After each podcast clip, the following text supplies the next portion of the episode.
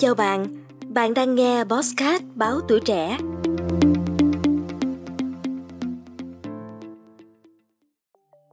Các bạn có biết không, dự án Trung tâm Vũ trụ Việt Nam còn được biết với cái tên là VNSC chính là dự án lớn nhất trong lĩnh vực khoa học công nghệ của nước ta từ trước đến nay với số vốn đầu tư kỷ lục 600 triệu đô la Mỹ.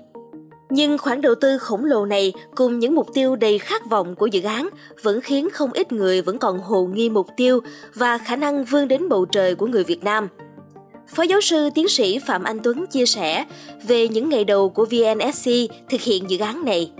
Có những ý kiến cho rằng Việt Nam chưa đủ tầm để nghĩ đến việc chế tạo vệ tinh, nghiên cứu về vũ trụ. Thay vào đó nên đầu tư nghiên cứu những gì dùng có vẻ thiết thực hơn, bởi đầu tư nghiên cứu phát triển công nghệ vũ trụ còn xa xôi, viễn vông so với điều kiện của Việt Nam.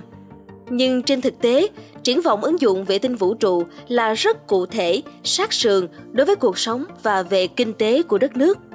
Theo ông Phạm Anh Tuấn, các chuyên gia Nhật Bản đã tính toán Hiện mỗi năm, Việt Nam mất khoảng 1,5% GDP về thiên tai, tương đương khoảng 3 tỷ đô la Mỹ. Nếu có ảnh vệ tinh, chúng ta có thể kịp thời báo chính xác bão lũ ngập ở đâu, dù không chống toàn bộ nhưng giảm được thiệt hại như sơ tán đúng, cảnh báo đúng. Mỗi năm chỉ cần giảm thiệt hại được 10% đã tương đương 300 triệu đô la Mỹ. Đấy là chưa kể thiệt hại về người, đây mới là một ví dụ cụ thể về hiệu quả kinh tế để cho thấy đầu tư vào vệ tinh không phải viễn vông. Ngoài ra, còn rất nhiều những ứng dụng quan trọng khác mang lại những lợi ích không thể tính cụ thể ra tiền được, như phục vụ cho công tác quy hoạch, truy tìm nguồn gốc các vệt dầu loang, các nguyên nhân gây ô nhiễm trên biển, kiểm soát tàu thuyền đi trên biển. Hình ảnh vệ tinh có thể cho phép chúng ta phát hiện nhanh các tàu thuyền lạ xuất hiện gần và trên vùng biển của Việt Nam – góp phần không nhỏ cho việc bảo vệ chủ quyền quốc gia nữa đó. Khi trả lời câu hỏi của tuổi trẻ, tại sao chúng ta phải thiết kế chế tạo vệ tinh trong khi hoàn toàn có thể mua sản phẩm từ nước ngoài như đã làm với Vinasat 1, Vinasat 2?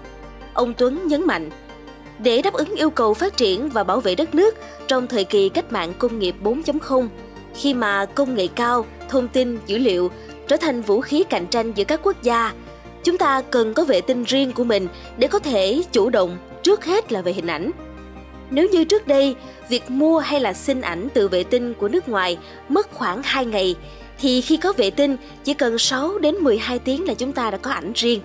Ngoài vệ tinh Vinasat 1, Vinasat 2 là vệ tinh viễn thông phục vụ kinh doanh viễn thông, truyền hình, điện thoại, chúng ta còn cần có vệ tinh quan sát trái đất.